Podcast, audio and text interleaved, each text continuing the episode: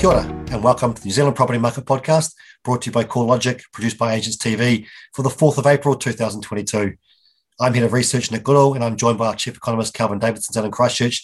Now, Kelvin, I was going to ask you how you are, but I thought I might as well get it out of the way. Yes, I've got COVID. Yes, my family has got COVID. And so it's been a bit of a manic, weird couple of days over the weekend.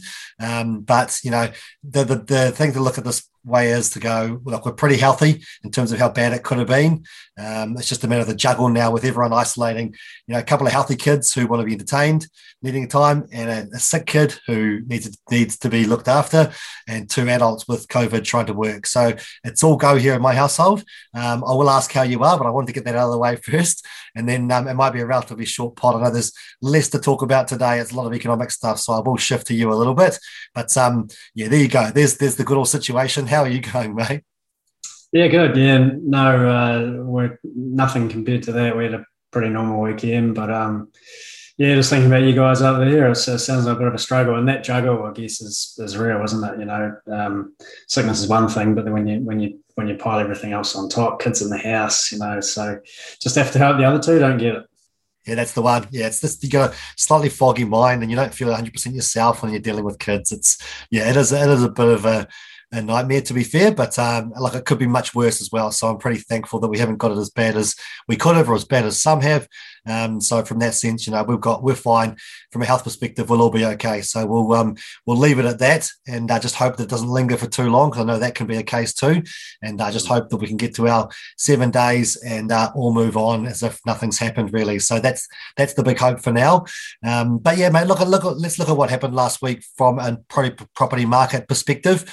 Um, they're mostly economic um, releases, as I mentioned earlier. Um, the first one, of course, being filled jobs. Um, so I thought we could just spend a bit of time just talking about this, um, and maybe actually would tie into this the, the, confidence side of things. But let's just see how the conversation goes. Of course, filled jobs and the number of people in a job the number actually dropped, which is a bit of a shock, I think. And it is only one month, so we need to be conscious of that. But there's some real interest here to see if this is the start of a trend, because of course we've talked about how much, so much that the, the economy and, and so the future of the property market depends on on the labour market. So yeah, what's your what's your take on those filled jobs figures, Kelvin? Yeah, so the first fall, as you say, was uh, so down 0.3% in February. These are seasonally adjusted numbers to take out that seasonality or the, monthly variability that always happens in February. So down 0.3%. Uh, first fall since January last year. So, you know, you're talking 13 months since we've had a fall in jobs. So it's, you know, it's worth taking note of. When you look in numerical terms or raw data, it's the biggest fall uh, since uh, November 2020. So about 6,000 jobs down in um, February this year. So it's, you know, it's worth taking note of maybe some temporary things in here. You know, one month doesn't make a trend and all that. There's possibility, I suppose, that um, you know, in the skill shortages environment we're in now, you know, some people have kind of left jobs. Employers haven't been able to fill them for whatever reason. There could be these sort of frictional things going on, but so so we have to wait for next month and maybe the month after too to sort of call it a trend. But certainly worth taking note of. You know, they can't go up forever, and I guess you know we're very much watching the labour market as a a key uh, support or, or, otherwise for the property market this year. So to see a fall in those jobs numbers is, is definitely worth taking note of. Um, and yeah, tying it into confidence. I mean, it's the, the, latest confidence indicators have been pretty soft. Got to say the the ANZ business survey last week did just tick up ever so slightly, but it was from such a low base that you've got to still say business confidence is, is really low. Has implications for hiring plans. You know what that that whole labour market outlook depends a lot on what businesses are thinking and feeling and you know are they confident to to take on more people? Are they even thinking about job cuts? So you know that's it's those two are definitely related. Consumer confidence was weaker than ever. It's it just fell further. So um, you know not hard to find reasons. You've got uh, you know higher mortgage rates omicron all these things. So um, not hard to find reasons for the consumer one but key point is the they're low. And so there's, there's definitely something worth watching here. At the same time, as inflation expectations are, are high. So we've got this possibility of of stagflation. We've talked about it before of of you know a softening economy or a stagnant economy at the same time as you've got inflationary pressures.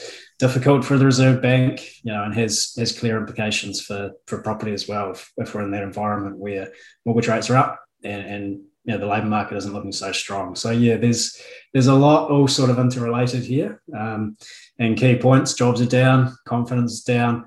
So it really does suggest some caution about the property market outlook, which is already turning. So um, yeah, a lot to keep an eye on.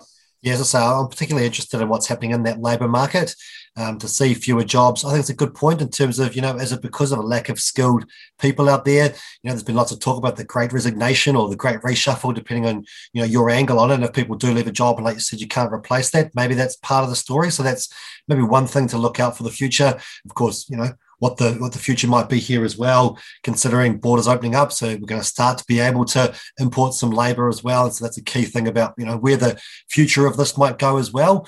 But those confidence surveys, yeah, pretty damning as well. I mean, co- consumer confidence as you see, there's a number of things that will impact that from a personal circumstance thing.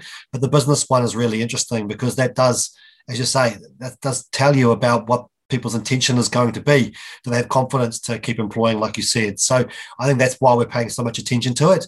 Um, I, I, did want to counter it slightly, and it doesn't get much coverage. And I'll tell you one thing, I was surprised the filled jobs data didn't get more coverage as well, considering it was the first drop, and, and we know how important the labour market is to our economy.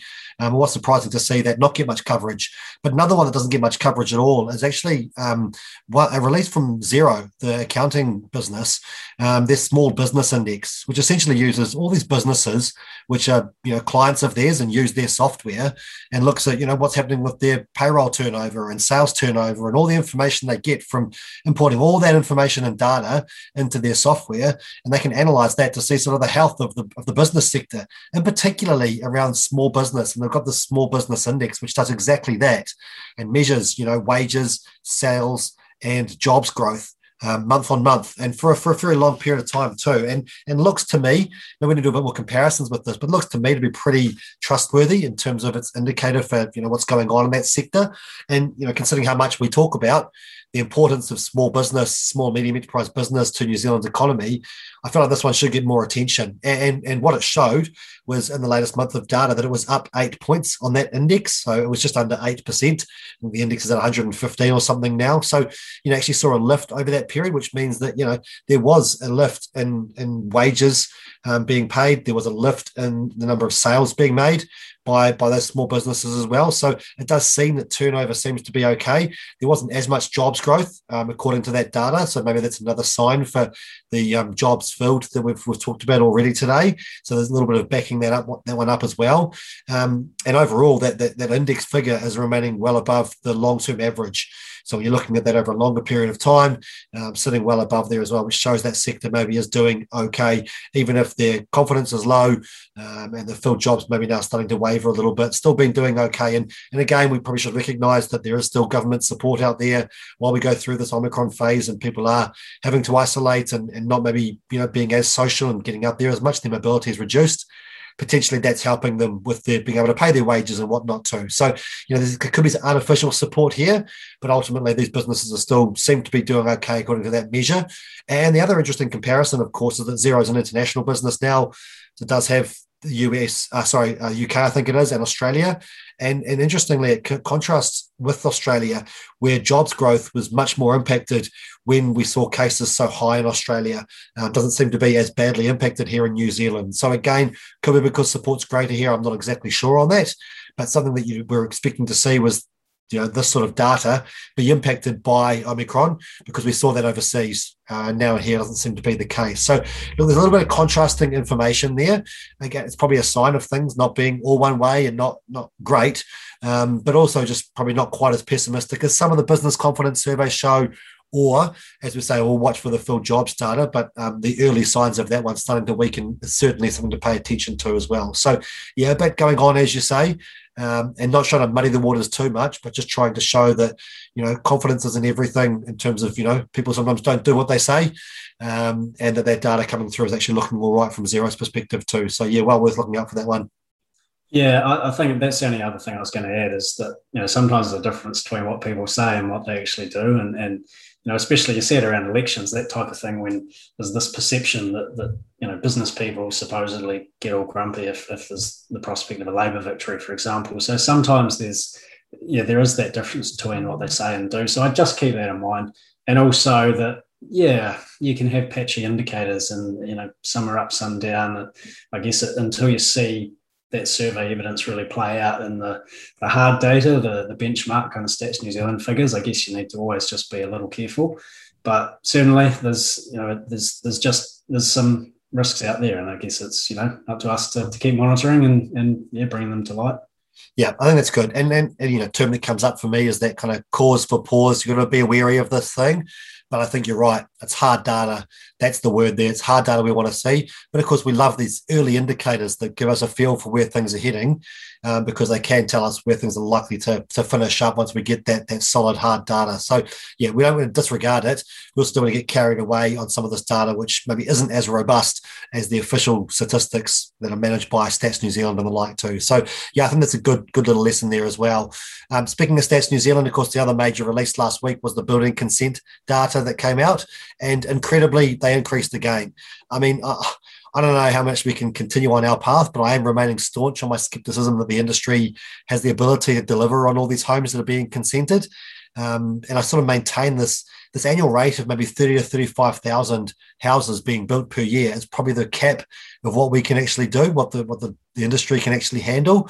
Um, and that's how many will actually hit the market from these consents. And we did speak about it last week that, of course, the anecdotes are coming in out about these overexposed developers, particularly those small but inexperienced ones, um, and, and more concentration happening in South Auckland as well, where there has been a lot of development. And now you get the sort of Johnny come latelys come in, maybe overpay, and there's a bit of vulnerability there too. So, you know, I do want to just flag that up. But overall, of course, those figures being up, we need to pay attention to. Um, what were those figures, Kelvin? Yes, very strong. So, uh, well, I think it was it was a, a few hundred short of fifty thousand in, in, the year to February in terms of new dwelling consents. So, yeah, record high. Um, just a uh, like you say, a, a, staggering amount of activity going on in that construction sector. Uh, small dwellings, so townhouses and apartments accounted for forty nine percent of that total. So that's a record high too. Um, so it's not only that we're getting more dwelling consents, but we're getting smaller dwellings. And so intensifying that housing stock, uh, townhouses, apartments seems to be a good idea. But yeah, I'm, I'm on the same page as you that it, it, it can't stay like this forever. And every anecdote I hear or see on social media and talking to people is that there's just so much pressure and everyone's kind of waiting for the numbers to turn down. And you know, we had thought that perhaps they had turned down in January uh, but then they bounce back again in February. So, yeah, it's it's still it's still really busy out there, at least in terms of those dwelling consents. I think there's two things here. One is dwelling consents, another is actual activity, and and you know that, that there's sometimes I suppose there's a chance of disconnect, and if the capacity in the industry is thirty or thirty-five thousand, then you're going to see if we're running at fifty thousand consents, but thirty or thirty-five thousand in terms of what can actually be built, then there are going to be some things that don't get built or they take longer uh, or, or well probably those two options. There may be other things as well. But yeah there's there's there's just it's such a key sector to keep an eye on that it just feels like there's there's a slowdown coming just a, a question of when so so yeah it's a lot to watch i mean costs are costs are part of it bank finance you know can people um, can get can they get the finance to keep up consents where they are so there's there's just a lot of I don't really love the word; it's overused, but there's a lot of headwinds for it, um, and yeah, just kind of kind of waiting each month to see uh, see when it slows. Maybe next month. Yeah, it's a good point. I mean, and um, the credit side of things, of course, as well, is that we know the banks are becoming a bit more cautious. You know, they hear the same stories we do about what's happening in the sector, and so they might become a bit more reluctant to lend into to developments and new build new builds as well. And we know that ASB, I don't think we've, I'm not sure we've talked about it on the podcast actually, that ASB have obviously ended their you know, targeted lending towards new builds, but you get the special rate, which was tied to the OCR. So that's no longer in place. So we can certainly see, you know, tightening from a credit perspective, which I don't think we've talked about, but that's certainly going to slow things down. You know, labour market, and you know, we've already discussed that today. But of course, we know that you know, yes, we're going to have to be able to import some labour in terms of immigrants coming into the country that might be B builders, um, but we might also lose some who can get greater money elsewhere. So there's always going to be two sides to that equation. Um, but as you say, plenty of things to watch for. Actually, I did a presentation last week, and um, one of the things that was asked about was do we understand or know the health of the apprenticeship scheme um, for builders. I know that there's been a significant focus on that for the last couple of years, and I, I, need to actually write a note to go and check to see what are the what are the figures looking like for apprentices. Now, you know, I'm not sure how long that takes. Generally, when you talk to builders, they do seem to do apprenticeships for a fairly long time. I think sometimes because the builders keep them on board longer because they pay them less. Um, there's my cynical side coming through again. Can I blame a, blame a sickness brain? But um, but you know it'd be interesting to know what's happening in that apprenticeship side of things as well, because obviously there could be a significant flow of people coming to market who can help to build these properties, which we haven't had in the past, without the same focus that there is right now on on pushing people into that sector, knowing that it's a key focus right now. So yeah, there's a few other other factors there to, to be considerate of, but ultimately I still sort of sit on that 30, 35,000 will be the max we get per year, unless something else changes dramatically. Um, and, and we'll start to feel that now. You know, I think we're building about 30 to 33,000, depending on your measure right now. And so, um, you know, over the next few months, I think we'll start to see if those lines start to creep up, then um, you know maybe there is more capacity. If it doesn't, then I think maybe we can be proved, um, you know, right in that perspective as well. And we wouldn't be the only ones suggesting that's about where the limit is too. So yeah, again, another one that's um, interesting to watch for, and uh, and yeah, one one that will look at all those different little things that are going on the market to see what else we can find that might help us to understand what's going on there too. Mm. Yeah, definitely. I, I think I just add two things around sort of what lies ahead and you know, even if consents tail off, I suppose just to make the point hopefully really clear, even if consents tail off, you know, there's still so many being approved. And if capacity is 30 or 35, builders are going to be working through this pipeline for a while. So the industry is going to be busy, even if dwelling consents tail off. So you'd think there's going to be continued pressure on costs. Uh, you know, these this this cost inflation we're seeing doesn't seem like it's going to go go away anytime soon. So that's going to so yes, say for a first time buyer, there's going to be more choice out there, more townhouses and things, but uh, they're not going to get any cheaper. And in the meantime, interest rates going up. So there's a lot of yeah, a lot of interactions.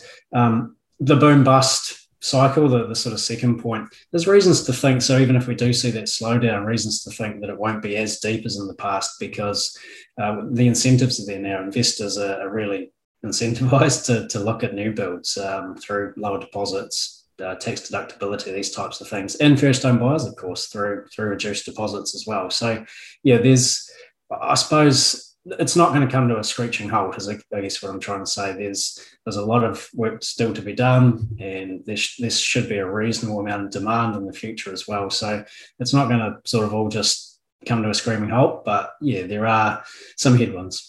I think that's a really good point of clarification because, as you said, it could come across as if we're being pessimistic and saying, well, we're not going to hit 50,000, so why is everyone excited? I suppose that's not the point.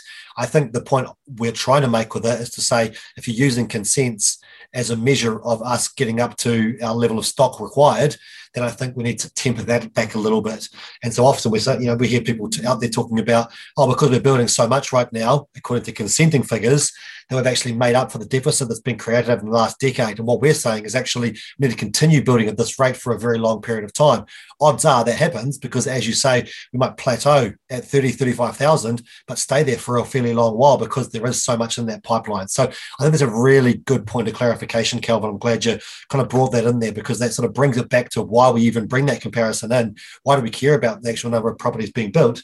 It's because that's what it's telling us how much we're eating into that stock or that deficit. Sorry, um, not just because we don't we think these numbers are rubbish or that the building industry can't handle it. It's like that's why it matters.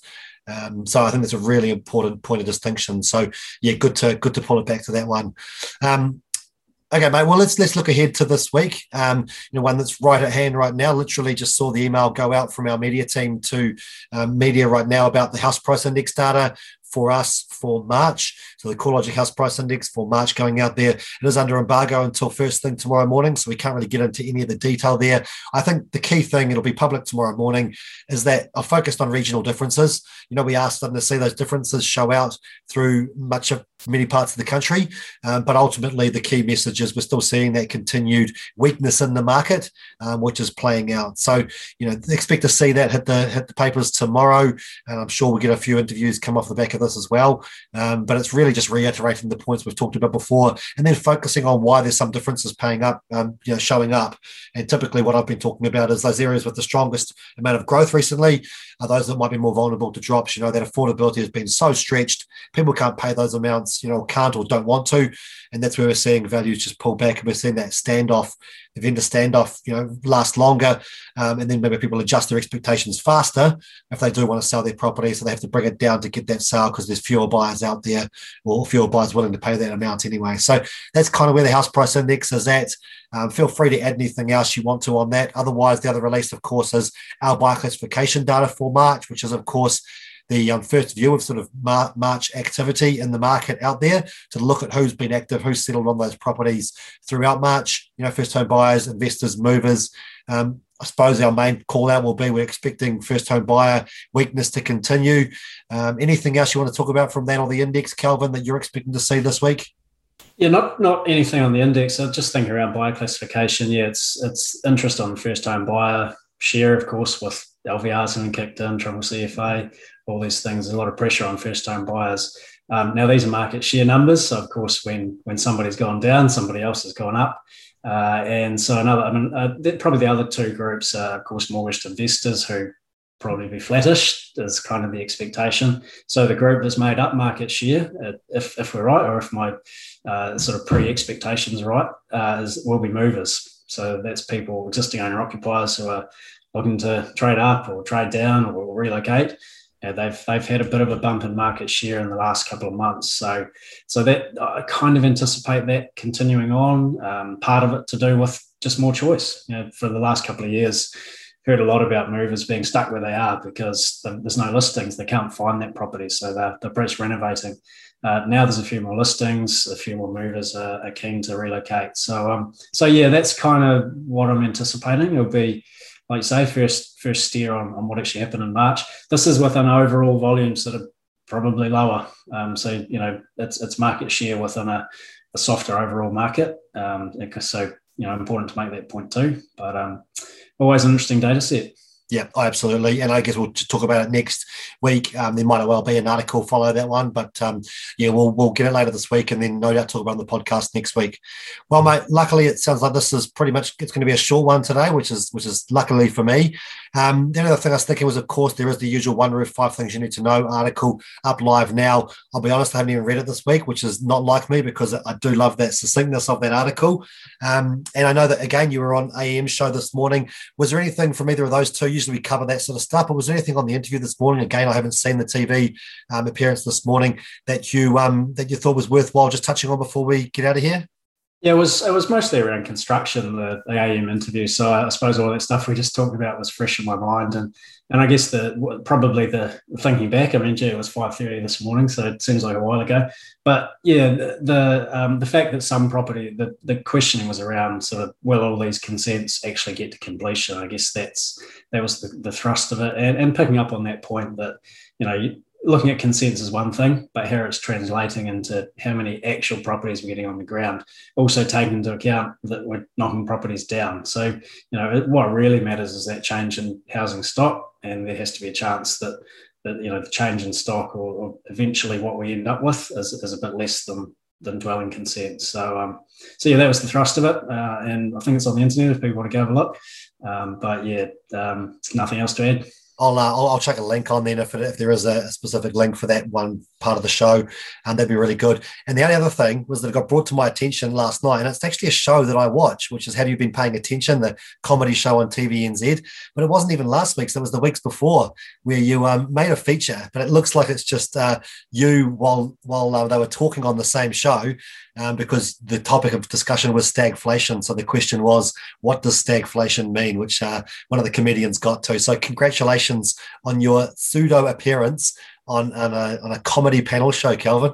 Yeah, first time. It's probably the first and last time for that. No one would call me a comedian, but uh, yeah, wow, we made we've we've made it mainstream. Eh? We've probably made it ventured out of the property sort of media and into into mainstream. So you know, global domination is, is within our all that's left. Now, awesome, mate. Oh, nice to finish on a on a happy, funny note. And uh, i am not sure if I can link to it, but if you do know the show, I think it was not last week's one, the week before that one. And as I said, you don't actually hear every Kelvin speak, um, because the journalist does that for him. But it's still still quite funny to see you pop up on that one. No, brilliant, yeah. mate. All right, well let's let's get out of here. I'll go and see how the how the household's holding up. Um, but thank you very much for your insight today and carrying us as per usual, really, but maybe even more so than usual. And thanks very much for listening, putting up with my nasally voice today. Uh, please do make sure you hit subscribe, hit that auto download button, and please get in touch with us too. Uh, let us know how things are going for you out there in the market, whether it's just your job in the labour market or from a property market perspective too. We're really keen to hear about how things are going from that perspective. All our details are within the show notes in your podcast player. Um, so do get, in touch. Let me say thank you very much. My name is Nick. He's Kelvin. You've been listening to New Zealand Property Market Podcast. Mā te wā.